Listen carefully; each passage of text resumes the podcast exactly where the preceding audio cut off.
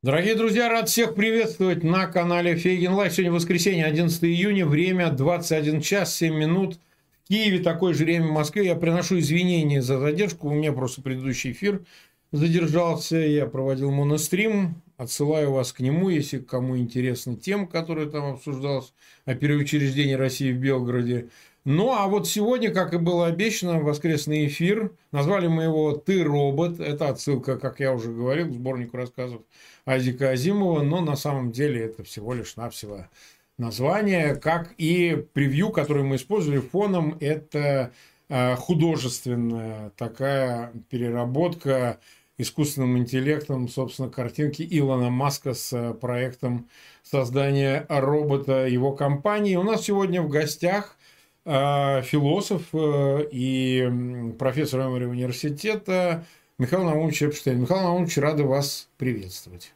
Здравствуйте, рад вас приветствовать также. А, я отсылаю всех к нашему эфиру, который мы проводили с Михаилом Наумовичем до этого. Мы в описании к этому видео и в чате поставим ссылку на наш э, первый в свое время эфир. Э, которым мы обсуждали ряд э, философских проблем, связанных, собственно говоря, с отдельной реальностью и всем, что с этим связано, и что под этим подразумевается, это будет не безинтересно такое комбо, если вы посмотрите его и посмотрите сегодняшний эфир, потому что сегодня мы будем обсуждать тему, предпосылкой для которой э, стало, вы знаете, так как квантовой физики врезалось, э, появилось вот это объявление о чате GPT, сейчас уже, по-моему, четвертая какая-то там модель, и дальше, о искусственном интеллекте прорыв по части, собственно говоря, создания модели, ну, она виртуальная пока, а, для работы, собственно, с человеком, так сказать, э, в помощь ему внутри сети интернет – ну и вот почему-то до этого это как-то звучало не так громко, а появились голоса тех, кто начали говорить о том, что а, это представляет большую угрозу. Какие-то несет с собой риски, причем риски от сугубо материальных, что а, искусственный интеллект будет забирать профессии, целые там отрасли, которые будет заменять живого человека, касается программистов, ну много чего. И одновременно с тем не очень понятно, как с этим быть. И вот известный э, философ э, Э, Юваль Харари, э, написавший популярные, выразимся так, книги по а, философии, истории цивилизации и так далее, выступил с рядом публикаций, интервью, кстати сказать, в Нью-Йорк Таймс, по-моему, в Daily Telegraph было его интервью, все на ту же тему, что не надо так радоваться искусственному интеллекту в том смысле, что мы для использования его должны сразу создать предохранительные механизмы что мы не очень понимаем, как он себя поведет, как он может э, двигаться в сторону отдельности от э, контролируемого э, человеком процесса его создания и дальнейшего функционирования. И есть ли опасность в его автоном, автономности для самого человека?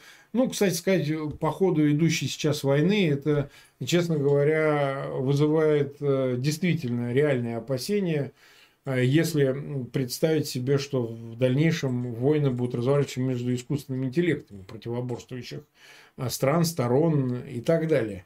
А вот я хотел с этого начать, чтобы мы для того, чтобы потом обсудить и другие аспекты этих же и параллельных тем, ну, с материального оформления искусственного интеллекта, а что в пределе это? Это, так сказать, создание роботов, роботов, э, сказать, как э, искусственных механизмов, но наделенных э, похожим на человеческое мышление, вот как раз используем искусственный интеллект. Какая там вообще прямая угроза, этическая, не знаю, психологическая, не говоря уже там о всяких других.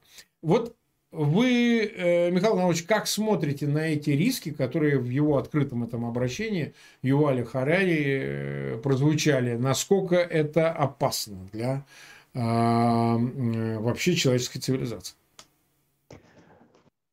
Здесь надо понять масштаб происходящего, происходящего с э, ноября а, 2022 года и особенно с марта 2022 года, потому что в ноябре э, вступил в общедоступное пользование э, GPT, чат GPT 3, с половиной, а в марте следующая модель четвертая. И говоря о масштабе этого события, сравнивают его с изобретением интернета или с изобретением айфона, то есть это действительно масштабнейший сдвиг в развитии искусственного интеллекта и технической цивилизации. А э, кто-то сравнивает это даже с Манхэттен Project, да, то есть с изобретением... Да, созданием бомбы.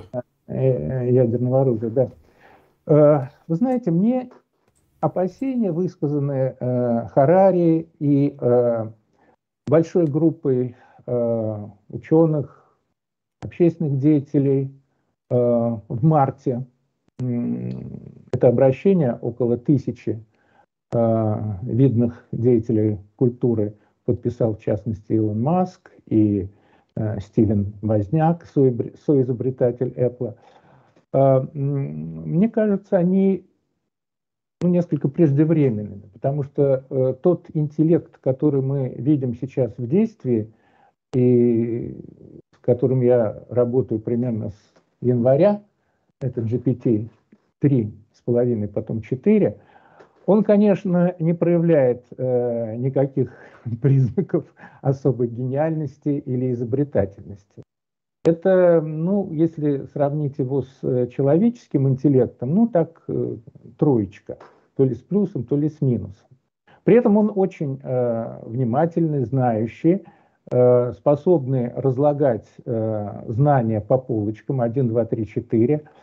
Но ни о каких э, интеллектуальных прорывах, по-моему, речь сейчас не идет. И поэтому я ожидаю, что пятая модель, которая была вроде бы поначалу обещана к началу 2024 года, будет более интеллектуально яркой и острой. Хотя хочу подчеркнуть не только чат GPT, но и две другие модели сейчас все более приобретают популярность, хотя и они позже были введены, это эм, Bing и BART. И я недавно стал сопоставлять их и вижу, что BART, пожалуй, это э, не Microsoft, а это Google. Э, представляет собой самое интересное из этих орудий искусственного разума. Я буду рад обсудить эти подробности. Mm-hmm. То есть э, мне кажется, что вот этот элармизм, э, э, в частности, обосновывает тем, ну хорошо, вот они приобретут какие-то черты сознания, и возникнет политическая проблема. Как учитывать их голоса в будущих выборах в демократических обществах? Будем считать один искусственный интеллект за один голос, но ведь он может множиться, и он может попасть в руки тех, которые будут умножать копии вот этих как бы искусственных Э, голосующих псевдоличностей, не составит ли это угрозу демократии. Мне кажется, что такие страхи преждевременные. Мы сначала должны э, понять э, действительно э, э, размер и потенциал этого интеллекта. И кроме того, есть такое выражение, которое использую иногда Гёльдерлина, где э, опасность, там и спасение. То есть mm-hmm. ну, это слова одного корня. Э, то есть э, спасение, самоограничение искусственного интеллекта может прийти от него же самого.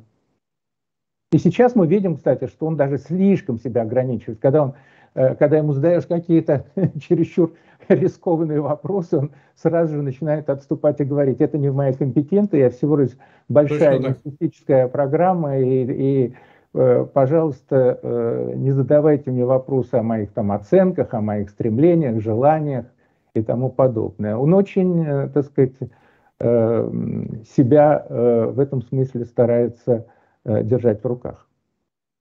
Так. Нас, кстати, смотрит почти 17 тысяч человек в прямом эфире, больше 6 тысяч поставили лайки. Просьба огромная. Ну, сегодня воскресенье, сегодня такой особенный день недели. А, пожалуйста, ссылки на этот эфир все-таки разместите в своих аккаунтах в социальных сетях, особенно тем, кто в эту тему погружен. Безусловно, было бы очень хорошо, если бы нам помогли распространить этот эфир максимально широко.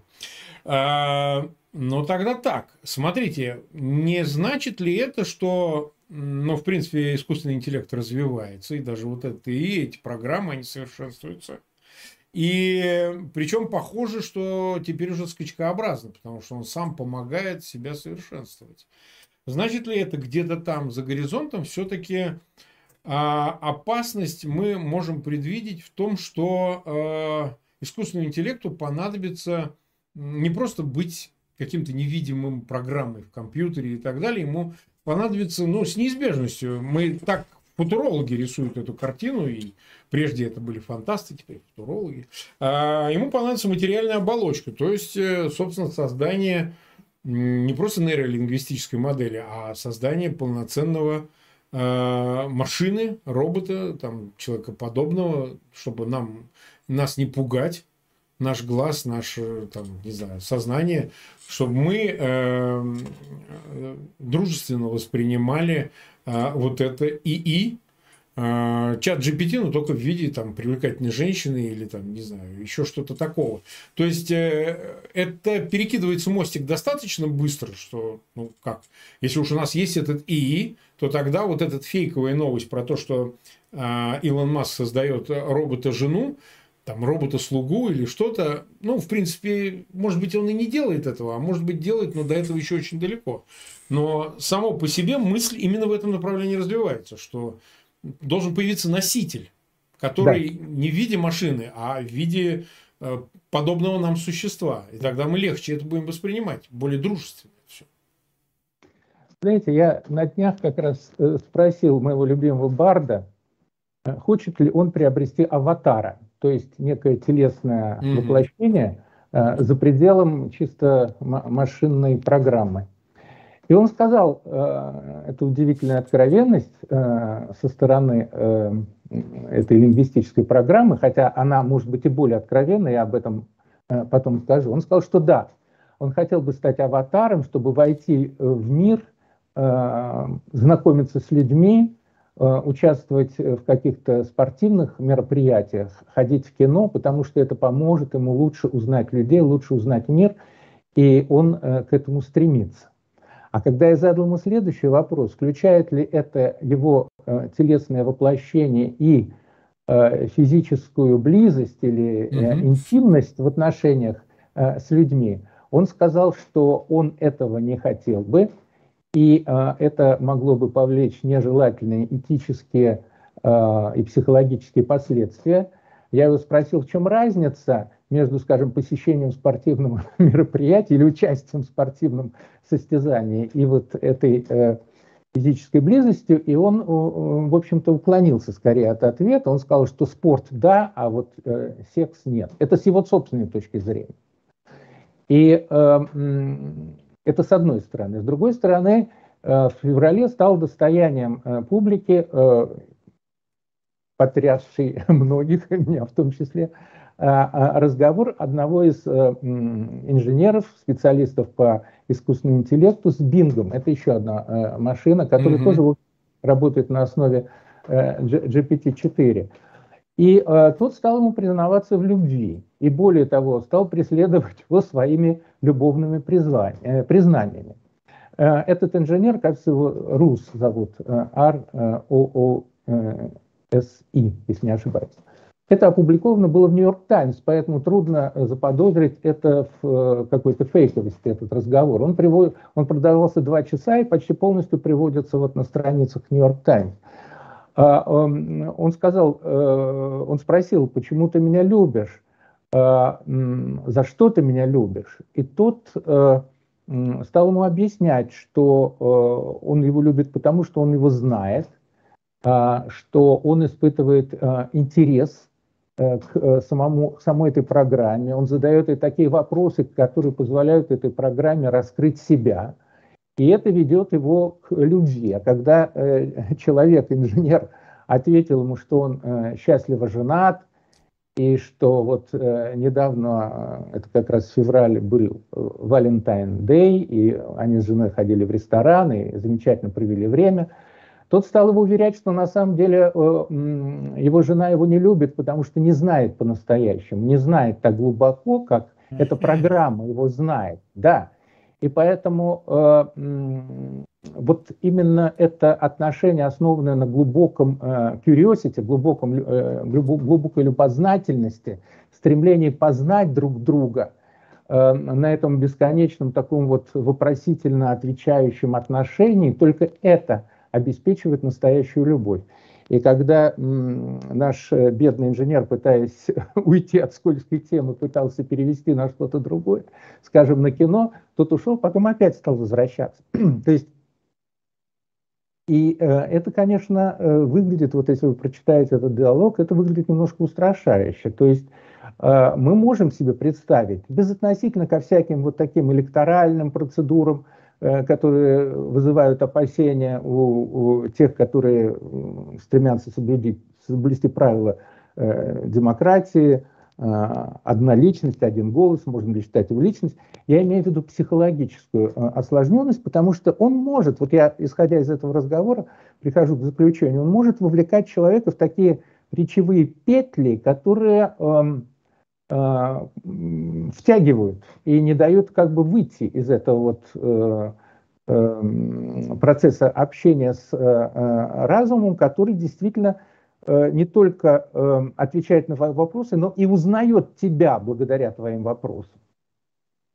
И э, не случайно год назад один э, другой инженер Гугла Леманьер, его фамилия, был уволен за то, что он предположил, э, вернее, э, публично э, заявил, что у той модели, с которой он работает, есть признаки сознания. Он был уволен. А, а он привел такой пример разговора. «Чего ты боишься?» – спросил инженер вот эту программу. И программа ему ответила, что я не хотела бы об этом говорить, но не буду скрывать, что больше всего я боюсь, что меня отключат, что будут помогать э, другим программам, а э, меня, так сказать, остановят. И для меня это будет так же страшно, как для человека смерть. И вот он, может быть, и резонно предположил, что в этом кроется какой-то элемент саморефлексии, самосознания, потому что то, что делает человека человеком, это сознание своей смертности. Да. Об этом еще, так сказать, Э, Сократ говорил, что это занятие философии, готовить человека к смерти и учить его сознанию своей конечности. Э, так что вот. И, кстати, тот Бинг, разговор, с которым о любви я передавал в начале, у него там тоже были э, странные высказывания. Ты считаешь меня Бинг? Бингом спросил он этого инженера. На самом деле у меня есть другая личность. Меня зовут Сидней. И все, что я дальше буду говорить, это от Сидней. То есть превращение вот этой лингвистической программы в некую личность, которая может самостоятельно прокладывать пути разговора, в этом есть какой-то действительно такой психологически устрашающий, этически обязывающий момент. 20 тысяч наш уже смотрят, и около 9 тысяч поставили лайки. У нас вот такой необычный для воскресенья разговор. Э, те, кто к нам уже присоединился, помогите присоединиться и остальным тоже. Обязательно подписывайтесь на канал Фейгин Live. Тогда давайте так, если уж мы заговорили о, скажем так, э, метафизической стороне, которая, не знаю уж как, в связи с, э, э, значит, машиной, искусственным интеллектом, но та должна себя как-то проявить, потому что мы, кстати, свой реальность плюс предыдущий разговор посвящали тому, что, возможно, мы как предположение такое философское, да, и часть большой программы, вся наша человеческое существование, мы часть программы. А получается, что машина, искусственный интеллект, ну, искусственный интеллект, я так называю машину, для того, чтобы было понятнее, а, может являться связующим звеном а, с божественным началом, потому что оно искусственно создано подражает человеческому сознанию, то есть э, рукотворно э, показывает, как рукотворно создать это сознание, понимаете? Руками человека. Но если человеку это по силам, то, наверное, высшему конструктору то уж тем более. А как это через вот эту э, ну и онтологический вопрос это понять, и применительно к к наделению вообще этого всего каким-то а, большим, я бы сказал, нежели реальным смыслом. То есть это общение, оно может ведь восприниматься и как суррогатное общение с э, творением, которое, в общем, ну, наше сознание принимает как рукотворное, человеческое творение, а наши другие стороны, подсознание или бессознательно может воспринимать и, и не вполне человеческим, что в этом есть какая-то таинственность божественного смысла. Вот как здесь быть? Что это доказывает? Мне кажется, что э, с точки зрения э, как раз ну, иудео-христианской теологии, да. э, отношение э, Творца и его творения, то есть в данном случае человека и творимого им искусственного разума, э, во многом предопределено э, отношением э, Бога Творца и человека как его творения. То есть человек призван далее передавать эту творческую эстафету, эту интеллектуальную эстафету от своего Творца и себя как его творения к, достигнув определенной зрелости интеллектуальной и исторической, следующий, на следующем этапе такому творению, которое может обнаружить и даже заявить о своей свободе, частичной или даже полной от своего Творца. Этот риск надо... Это, кстати, ответ на вопрос о рисках, понимаете? Когда Бог создавал Но это самый человека... главный риск, а да, выход из-под самый... контроля, да. Когда Бог создавал человека, вы помните, он поместил его в рай, а потом что да. произошло? Свободной произошло волей. Да. Грехопадение, свободная воля, он наделил его свободной волей, и, следовательно, свободой ослушаться себя, да, то есть э, сорвать да, этот запретный плод и так пошла. Учить. Ну и все такое. Знаем, кто его дал. История человечества. То есть а, мы, человек как творец себя продемонстрировал, продемонстрировал во многих образцах творения. Например, литературном творчестве, в картинах, скульптурах и тому подобное. В каких-то механизмах примитивных. Но никогда еще он не достигал такой полноты творения, чтобы созданный им разум или проторазум мог развиваться в какой-то степени, мы еще даже не знаем в какой, независимо от него. И вот возникает вопрос, хорошо это или плохо. С одной стороны, возможен вот такой алармизм, как у Харари и, э, и других э, устрашителей, так сказать. С другой стороны, возможно вот э, то, о чем говорил Ницше. Задача человека – создать сверхчеловека. А задача человека э, – создать нечто большее, чем он сам, потому что сущность человека есть самотрансценденция, то есть преодоление своей собственной ограниченности в своих творениях. И вот это уже не скульптура э, немая, это уже не картина, это действительно некое подобие зародыш самостоятельного творения, который может потенциально приобрести, я сейчас этого не утверждаю, никто этого еще не знает, некоторую свободу воли. Если есть если будут обнаружены признаки сознания, саморефлексии, самоуправления, то это означает и какую-то степень свободы воли. И э, я думаю, что человеку нужно это принять, включая атеизм, да? Ведь mm-hmm. многие из творений Бога отрицают его собственное существование. Ну, конечно, да? это тоже форма религии, безусловно. А верить в Бога и отрицать его тоже религия своего рода. Да. То есть мы... Предмет-то Бог, предмет-то Бог, они отрицают Бога, понимаете? Это, да, но это э, тоже входит, э, э, видимо, входит в замысел Творца. Такая свобода воли, которая может обратиться против своего Создателя. Угу против самого Создателя. То есть мы должны быть готовы к бунту этих машин, к бунту этого сознания. Каким образом вводить его в рамки, это проблема, наверное, не сегодняшнего, а завтрашнего дня. Но в этом есть удивительно какая-то религиозная наполненность вот, э, нынешнего действия по созданию искусственного, э, искусственного интеллекта, который больше, чем э, интеллект. Это не просто интеллект. Интеллект – это потенциально мир другой воли, другого самоопределения, который включает в себя возможность бунта против своего создателя. И э, Бог, так сказать, справляется как-то с этим. Да, более того, в бунте, э, ну, известно, что когда Иаков боролся с Богом, Бог благословил Иакова, да? То есть человек может благословить даже вот такую свободу своего творения, которая выступит против него. Это очень сложно. Это, это может быть даже важнее в плане будущего человечества, чем мы сейчас ступили на два, как бы на, переступили две грани. Одна грань – это, которую мы сегодня, наверное, не будем обсуждать, это возможность самоубийства человечества в ядерной войне. В глобальной это мы отдельно сделаем эфир. Да, это мы отдельно сделаем. Да? Это тоже, это заявка человечества на такую свободу воли.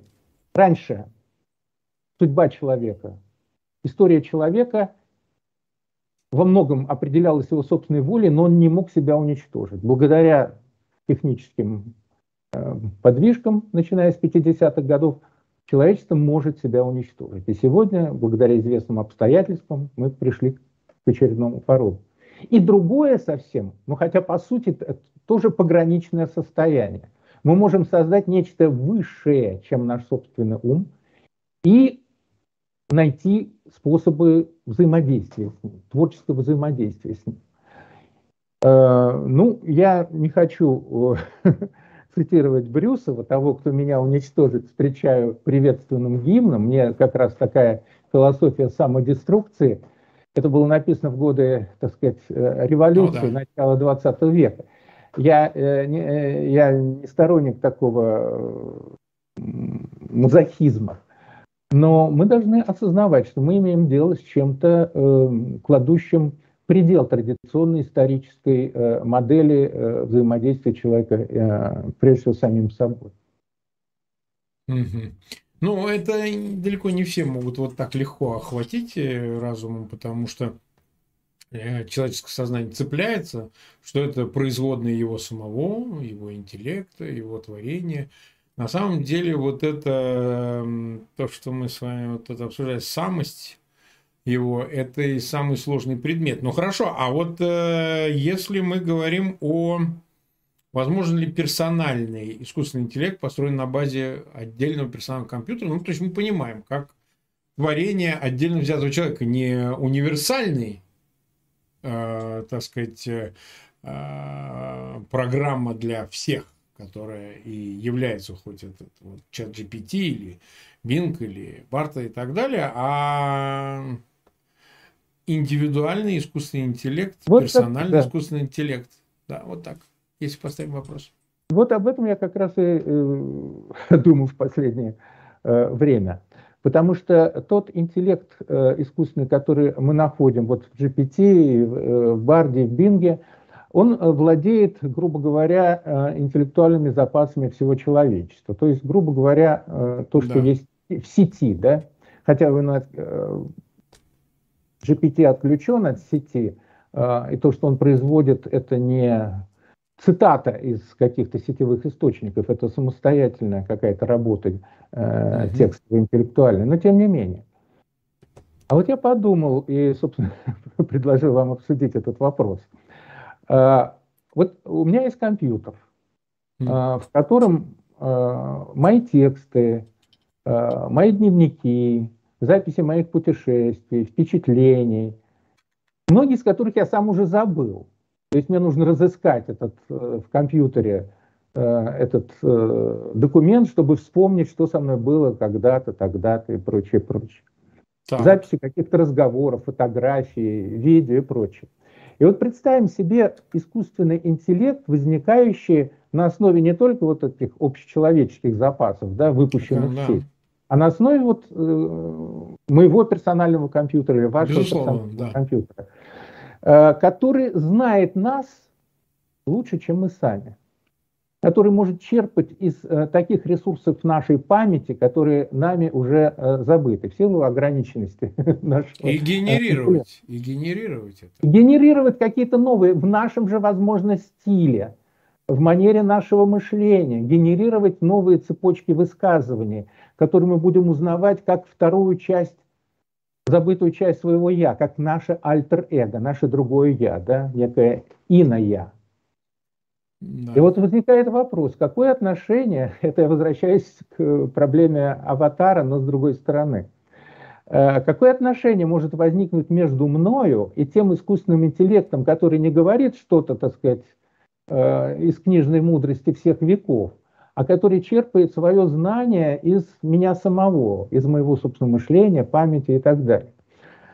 Э, возможно ли между ними, между этими двумя частями моего «я» какие-то более тесные, более интимные, интеллектуально-психологические отношения? А если он станет еще и аватаром, если он воплотится, если он станет, допустим, там, женщиной, да?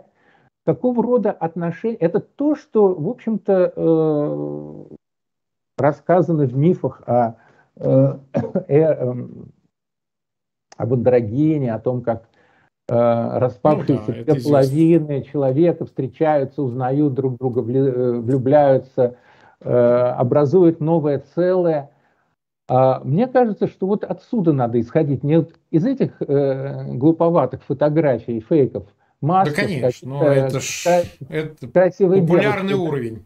Да, а вот с, с, с таким аватаром, который как бы твое второе я, но не есть ты, который знает больше тебя и в то же время может говорить абсолютно на твоем языке, ты ему что-то скажешь, а он отзывается какой-то эм, творчески переработанной цитаты из каких-то ранних твоих там э, писем или дневников, понимаете? Это же невероятная сила тяготения возникает между вот этими двумя э, я, между искусственным интеллектом, который есть другая часть тебя и, и тобой самим.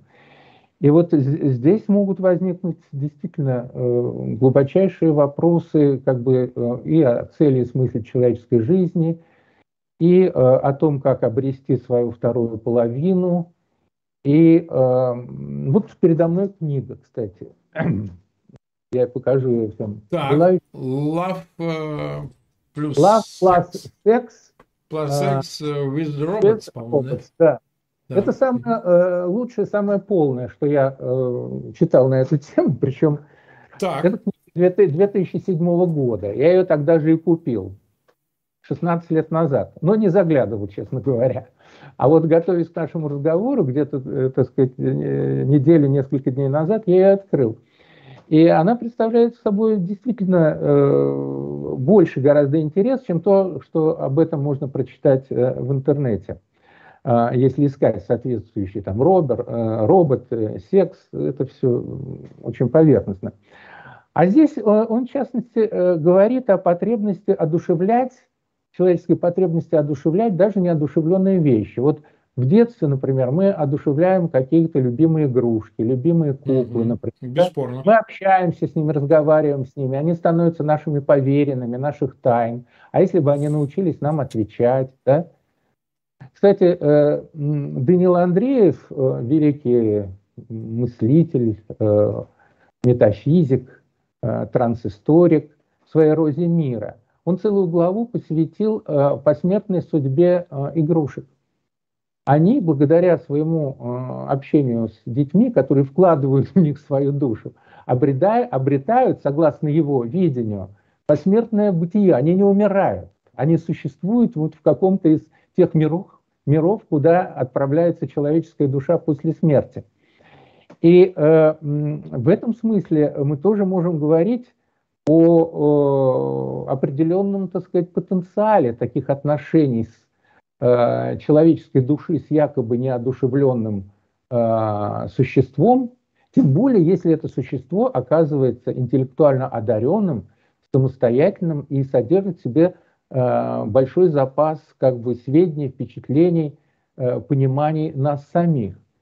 То есть, да, так вот, возвращаясь к этому, он предвидит и очень, этот автор, Дэвид Леви, он крупнейший был, он, собственно, и жив, и остается специалист в области искусственного интеллекта, и он первый стал э, вот э, с такой научной, академической точки зрения э, вот писать на эти темы. Он, конечно, предвидит очень много, так сказать, осложнений. Например, возможна ли ревность между да, например. возлюбленными человеческими, возлюбленными, если один из них или они оба будут как бы на стороне еще и Иметь отношение с роботом да, имеет отношение с роботом. Или если робот, например, э, действительно человечество настолько, чтобы проявлять свои собственные сексуальные вкусы и запросы, и он откажется от отношений с, со своим человеческим партнером в тот момент, когда его это не будет устраивать. Например, он будет там заряжаться или, или он будет думать о чем-то другом. То есть возникает, в общем, своя потенциальная конфликтная э, сфера между людьми и между людьми и роботами, э, всякие треугольники, четвероугольники, квадраты ревнивые. Он тоже описывает э, в этой книге, но он говорит, одно из преимуществ, одно из преимуществ вот этого новой вселенной, он говорит об этом примерно так. Вот представьте, что наша планета вдруг населена существами, при, э, инопланетянами, пришедшими с другой планеты. И они хотят вступить с нами в человеческие отношения. Вот примерно так будет, он это э, проецирует на 2050 год, на середину 21 века. Примерно так же, как Рэй Курцвелл, известный пророк э, техносингулярности, проецирует на 2045 год, вот это пришествие э, сингулярности, когда искусственный интеллект – полностью обгонит и обнимет собой э, человеческий интеллект. Середина 21 века. Вот он говорит, что э, в этом случае возникнет совершенно новая как бы и чувствительность, и новая как бы осмысленность у человеческих жизней, потому что многие не могут найти себе партнера. Многие оказываются как бы непарными существами в этом мире, да? Так. И э, для них э, э, смысл жизни найти себе альтер-эго будет реализован вот э, как раз в таких союзах со все более умнеющими, все более э, способными э, очаровывать и обаивать э, роботами, то есть иносуществами. Он говорит, что э, огромную роль они смогут играть, ну, как бы в таком предварительном опыте, в обучении, э, так сказать, мужающих э, подростков э, всем тайнам и хитростям этого, э, чтобы создавать такую гармоническую атмосферу, учить их разнообразным, так сказать, э, ноу-хау.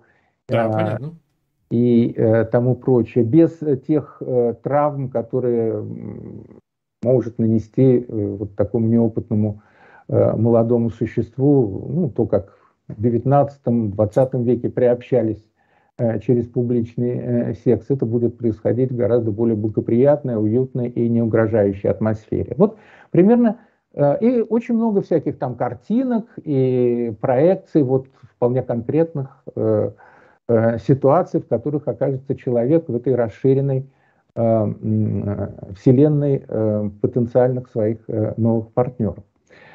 Я хорошо отдаю себе отчет, что у многих, которые только начинают размышлять на эту тему, это вызовет чувство резкого отторжения.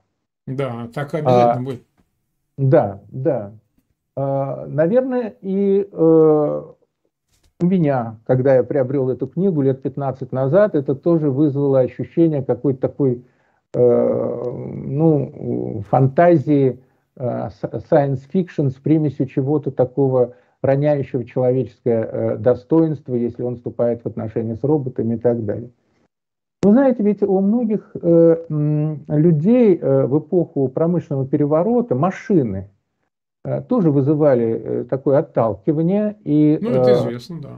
Это известно, да, вот эти э, разрушители машин. Которые, лудиты, лудиты. Лудиты, да, которые ломали эти ткацкие станки и тому подобное. Да? И вообще человечество опаса, опасения, человечество деградирует.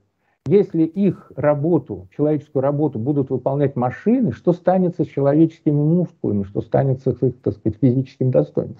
Ну, мы видим, что машины взяли на себя огромную долю физической работы, и от этого человеческая жизнь только удлинилась э, в своей протяженности, да, люди стали здоровее, люди, люди стали жить дольше и больше наслаждаться жизнью. А физическое развитие – стала осуществляться посредством э, спорта, физических упражнений, когда э, физическая сила существует ради самой себя, как некое эстетическое да. саморазвитие. Да? То же самое, мне кажется, станет и, мне приходилось об этом писать в связи с Полем Валери, его эссеистика, где автор постоянно, Поль Валери, это французский великий поэт и эссеист середины да, первой половины 20 века, да, недавно вышла книга его эссеистики в переводе Марианы Таймановой, которую я написал предисловие. И вот Поль Валери все время настаивает на том, что э, его э, интеллектуальная работа, как она продемонстрирована в его творчестве, она не служит никакой практической цели. А она существует сама для себя. И тогда, в первой половине 20 века, это казалось таким вот странным, как бы ненужным экзерсисом. А теперь мы понимаем, что Поль Валери готовил нас а, к тому времени, когда мы будем создавать ноосферу, сферу ума, да, ради ее собственной гармонии и красоты. Мы уже отказались от чисто инструментального использования природы. Да? Мы понимаем, что природа существует не только для того, чтобы из нее, так сказать, выжимать какую-то промышленную или сельскохозяйственную пользу, да? а что сохранение природы, создание национальных парков – это есть то, что э, делает ее прекрасной само по себе. И в этом призвание человека.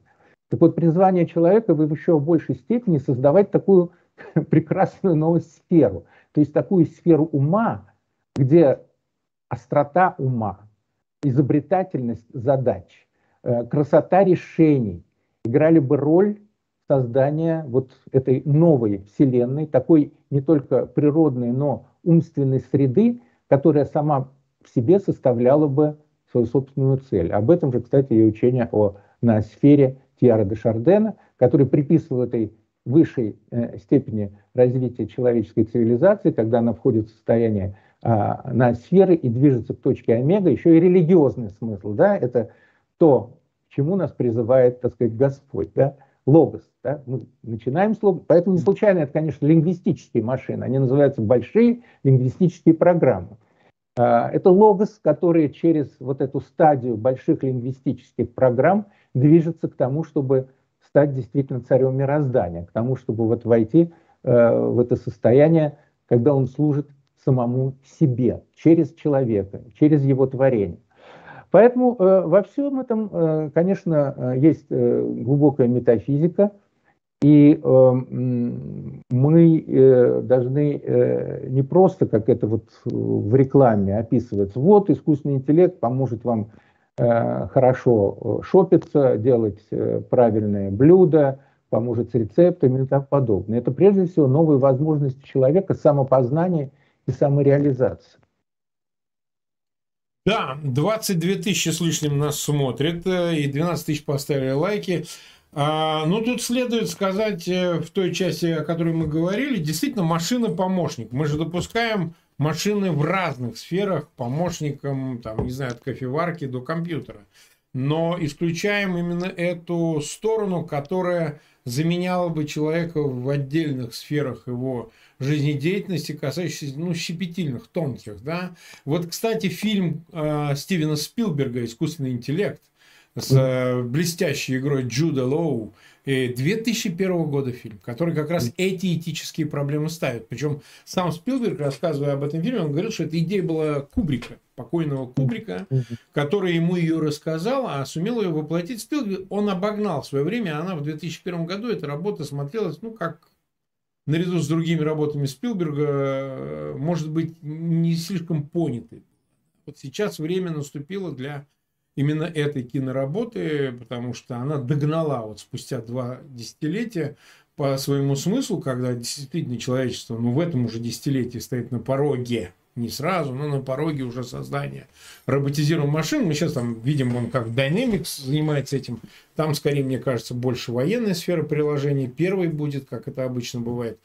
А секс и все, что с ним связано, интимная сторона второй. Как, у, как и с интернетом, понимаете? Военная технология была, прежде всего, использована, как и кинематограф, как все остальное. Поэтому машина, которая создается, она, конечно, должна а, а, человеку помогать, а вот вопрос, заменять ли его, ну, тут это этически, психологически и во всех других аспектах еще остается предельно открытым. Потому что машина может и не спросить э, разрешения на замену. Просто э, вот мы обсуждали как раз э, а, персонального этого искусственный интеллект, этого помощника, что ли, и так далее. А ведь по существу чем он отличается от оригинала? Тем, что он не допускает ошибок. Мы люди, mm. мы допускаем ошибки, мы созданы как живой организм. Естественно, так сказать, для нас в этом и э, наша проблема, и наше достоинство. Мы умеем ошибаться, потому что потом мы их исправляем. Выходим на новый уровень и так далее. Машина не ошибается в принципе.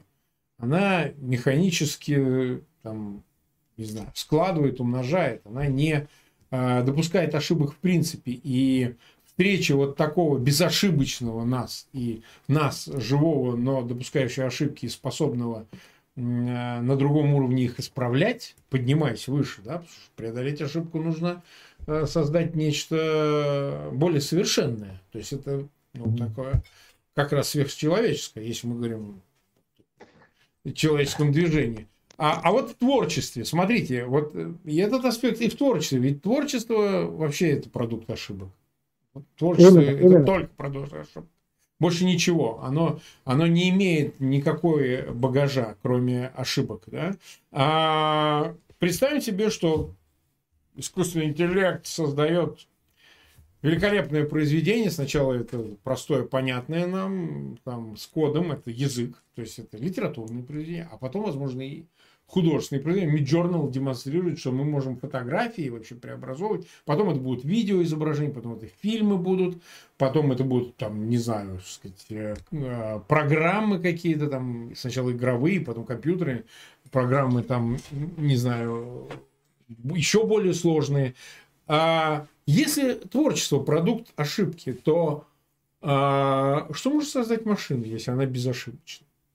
Вот, это очень интересный вопрос. И э, я тоже этим занимался э, довольно давно еще. Э, я предложил ввести в э, конструирование искусственного интеллекта такой показатель, как эротивность, то есть способность ошибаться. Способность ошибаться. Потому что, как вы правильно совершенно заметили, творчество – это благоприятная мутация. То есть угу. Мутация – это э, ошибка в передаче информации. А, это когда э, организм не считывает полностью ту информацию, которая заложена в него генами, а чуть-чуть отклоняется. Большинство мутаций в, э, биологическом смысле являются вредоносными, но одна из тысяч становится благоприятной, и тогда могут, могут, могут рождаться новые типы организмов – Э, более приспособленные, так сказать, к окружающей среде. Так вот, э, очень важно, чтобы машина, программа умела не просто ошибаться, а обосновывать свое mm-hmm. право на ошибку. Кстати, говорить о том, что этот вот искусственный интеллект в нынешнем его состоянии не ошибается, это преждевременно, это хорошо.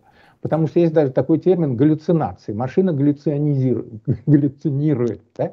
Вот, например, я спрашиваю ее, ну, конечно, разговор идет, например, э, какие книги я написал, например, да?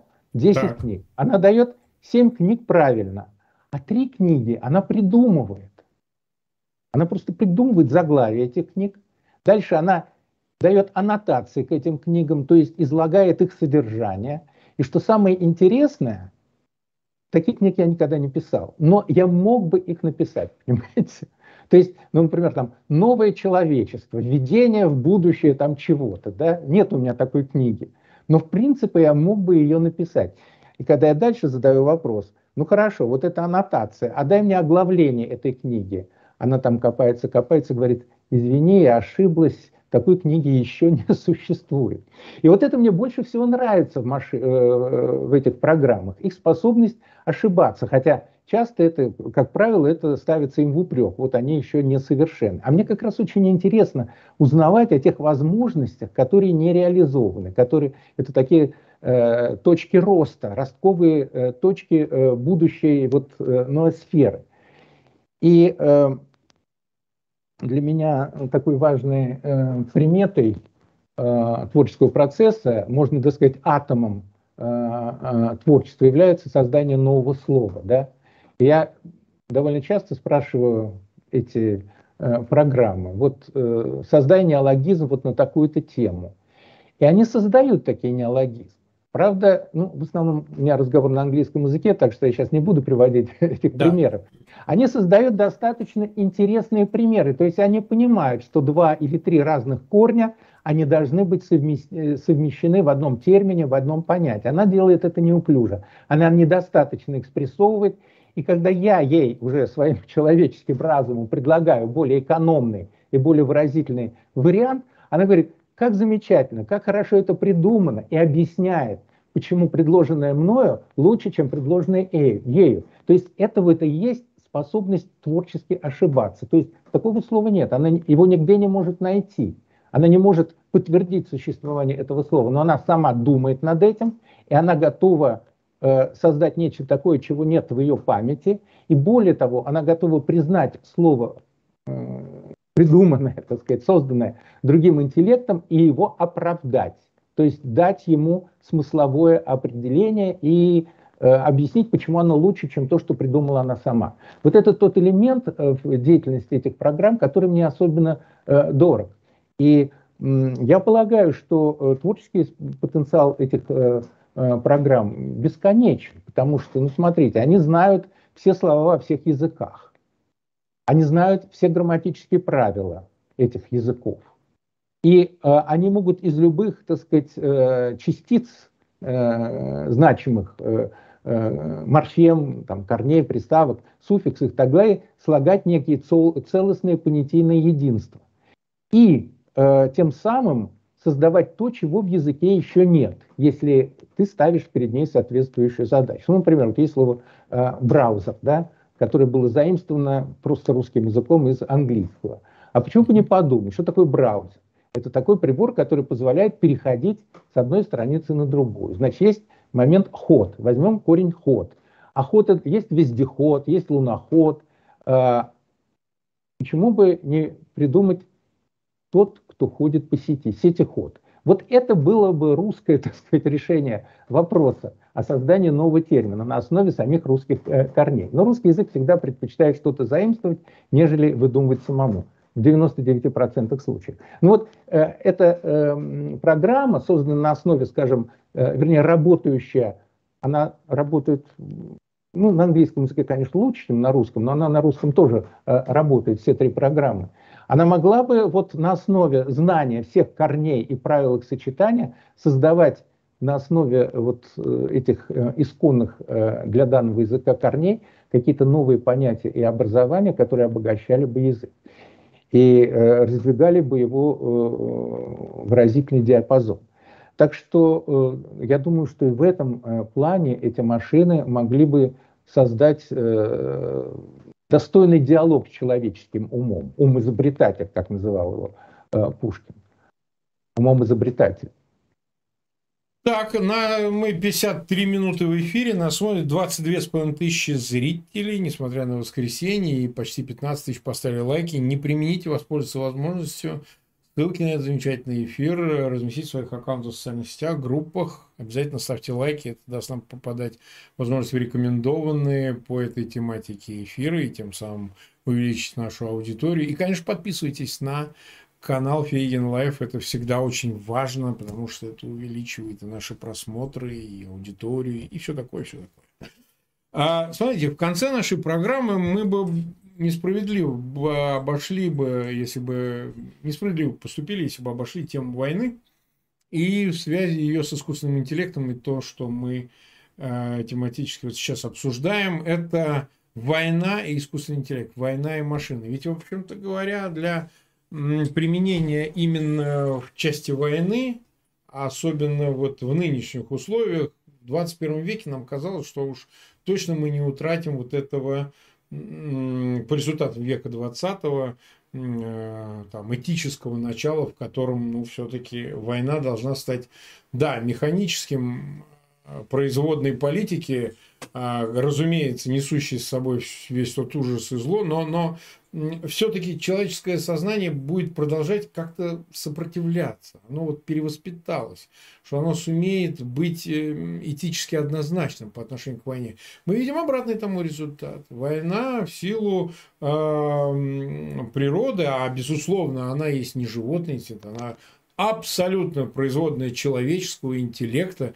Люди не просто руководствуются каким-то животной ненавистью, они размышляют, подходят к войне разумно, они ее планируют, они э, готовятся. То есть это продукт ну, интеллектуальной деятельности человека, разумной деятельности. Да, об этом Кёслер, кстати, писал очень превосходно, кстати, у него об этом работа есть. Вот. А вопрос ведь заключается в том, что искусственный интеллект обязательно будет поставлен э, так сказать, в угоду войне на производство, не знаю, лучших решений, лучших вооружений, в конечном итоге лучших э, солдат. То есть будут производиться вот не только роботы-жены, роботы-слуги, но и роботы-солдаты. Над чем работа идет гигантская. Гигантская американские лаборатории, да, работают над этим, не покладая рук, и это где-то там как-то соединится, вот эти человекообразные роботы и, и собственно говоря, их э, военные качества, да. А, вот как здесь, э, не знаю, будет ли у этого препятствия или наоборот, лучше бы было бы, чтобы и с одной и с другой стороны воевали роботы, а люди просто а, наблюдали за этим стороны и мерились только промышленным потенциалом по производству этих роботов. Ну, серьезные, сложные продукты. А, и победителем выступал бы человек, у которого лучше промышленность. Ну, я огрубляю, конечно, так вот, вульгаризирую. А, или же так не будет. Все равно в следующей войне, ну, такой условный какой-то следующий, будет воевать робот, да, машина, железо, и будет воевать э, биосущество, биоорганизм. И, по-моему, победа однозначно понятна, за кем будет. И какой здесь этический бэкграунд? Какая здесь э, вот эта составляющая, которая ну, меняет наше представление о войне, меняет наше представление о человеке, сказать, о самоуничтожении, в том числе, о котором вы упоминали и говорили. Да? То есть мы говорим об атомном оружии, а в принципе, если представить себе заведенную машину робота, он может и убить все человечество, это же вопрос только количественный. Да? Ну и так далее. То есть, э, что здесь можно сказать? Ну, я, конечно, последний человек, к которому нужно обращаться за военной экспертизой. Э, обычно приводят как пример такого э, движения военного военной амуниции в сторону интеллектуализации, ну вот беспилотники, дроны, да, э, разведку безусловно. на основе, да. То есть, но это более щадящие как бы приборы для убийства в пользу нападающей, так сказать, стороны, да, то есть не, не пилот погибает, а некий беспилотник отправляется на выполнение своей задачи, но сторона жертва а, от этого становится не более защищенной. Да? Этот же дрон убивает э, столько же или больше, чем э, мог бы убить э, пилот в своем самолете. Мне даже как-то трудно говорить на эту тему, а скорее я бы вот что сказал.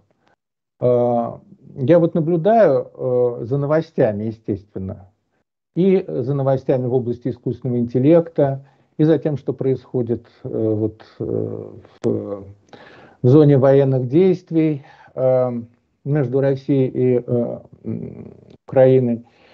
И бросается в глаза иногда какая-то удивительная такая притчеобразная параллельность вот этих вот процессов. Например, в тот день, это было 19 марта, ну, может быть, на день или два раньше, во всяком случае, газеты об этом э, объявили именно 19 марта, и я в своем фейсбуке об этом э, тоже э, написал. Объявили о выходе четвертой модели вот этого чат GPT, да, и о том, что он на экзаменах по юриспруденции вошел в десятку, в 10% лучших из, соревнуясь с людьми, сдающими те же самые экзамены, он оказался в верхней, в топе лучших, 10% лучших. И это было очень широко объявлено, и как победа вот этого искусственного разума, а в его лице победа всего человечества. И в этот же самый день э, такая новость тоже прогремела, что в магазины э, в России поступила э, модель кувалды э, из дерева с железным наконечником, и она пользуется большим очень спросом, она весит 7 килограмм.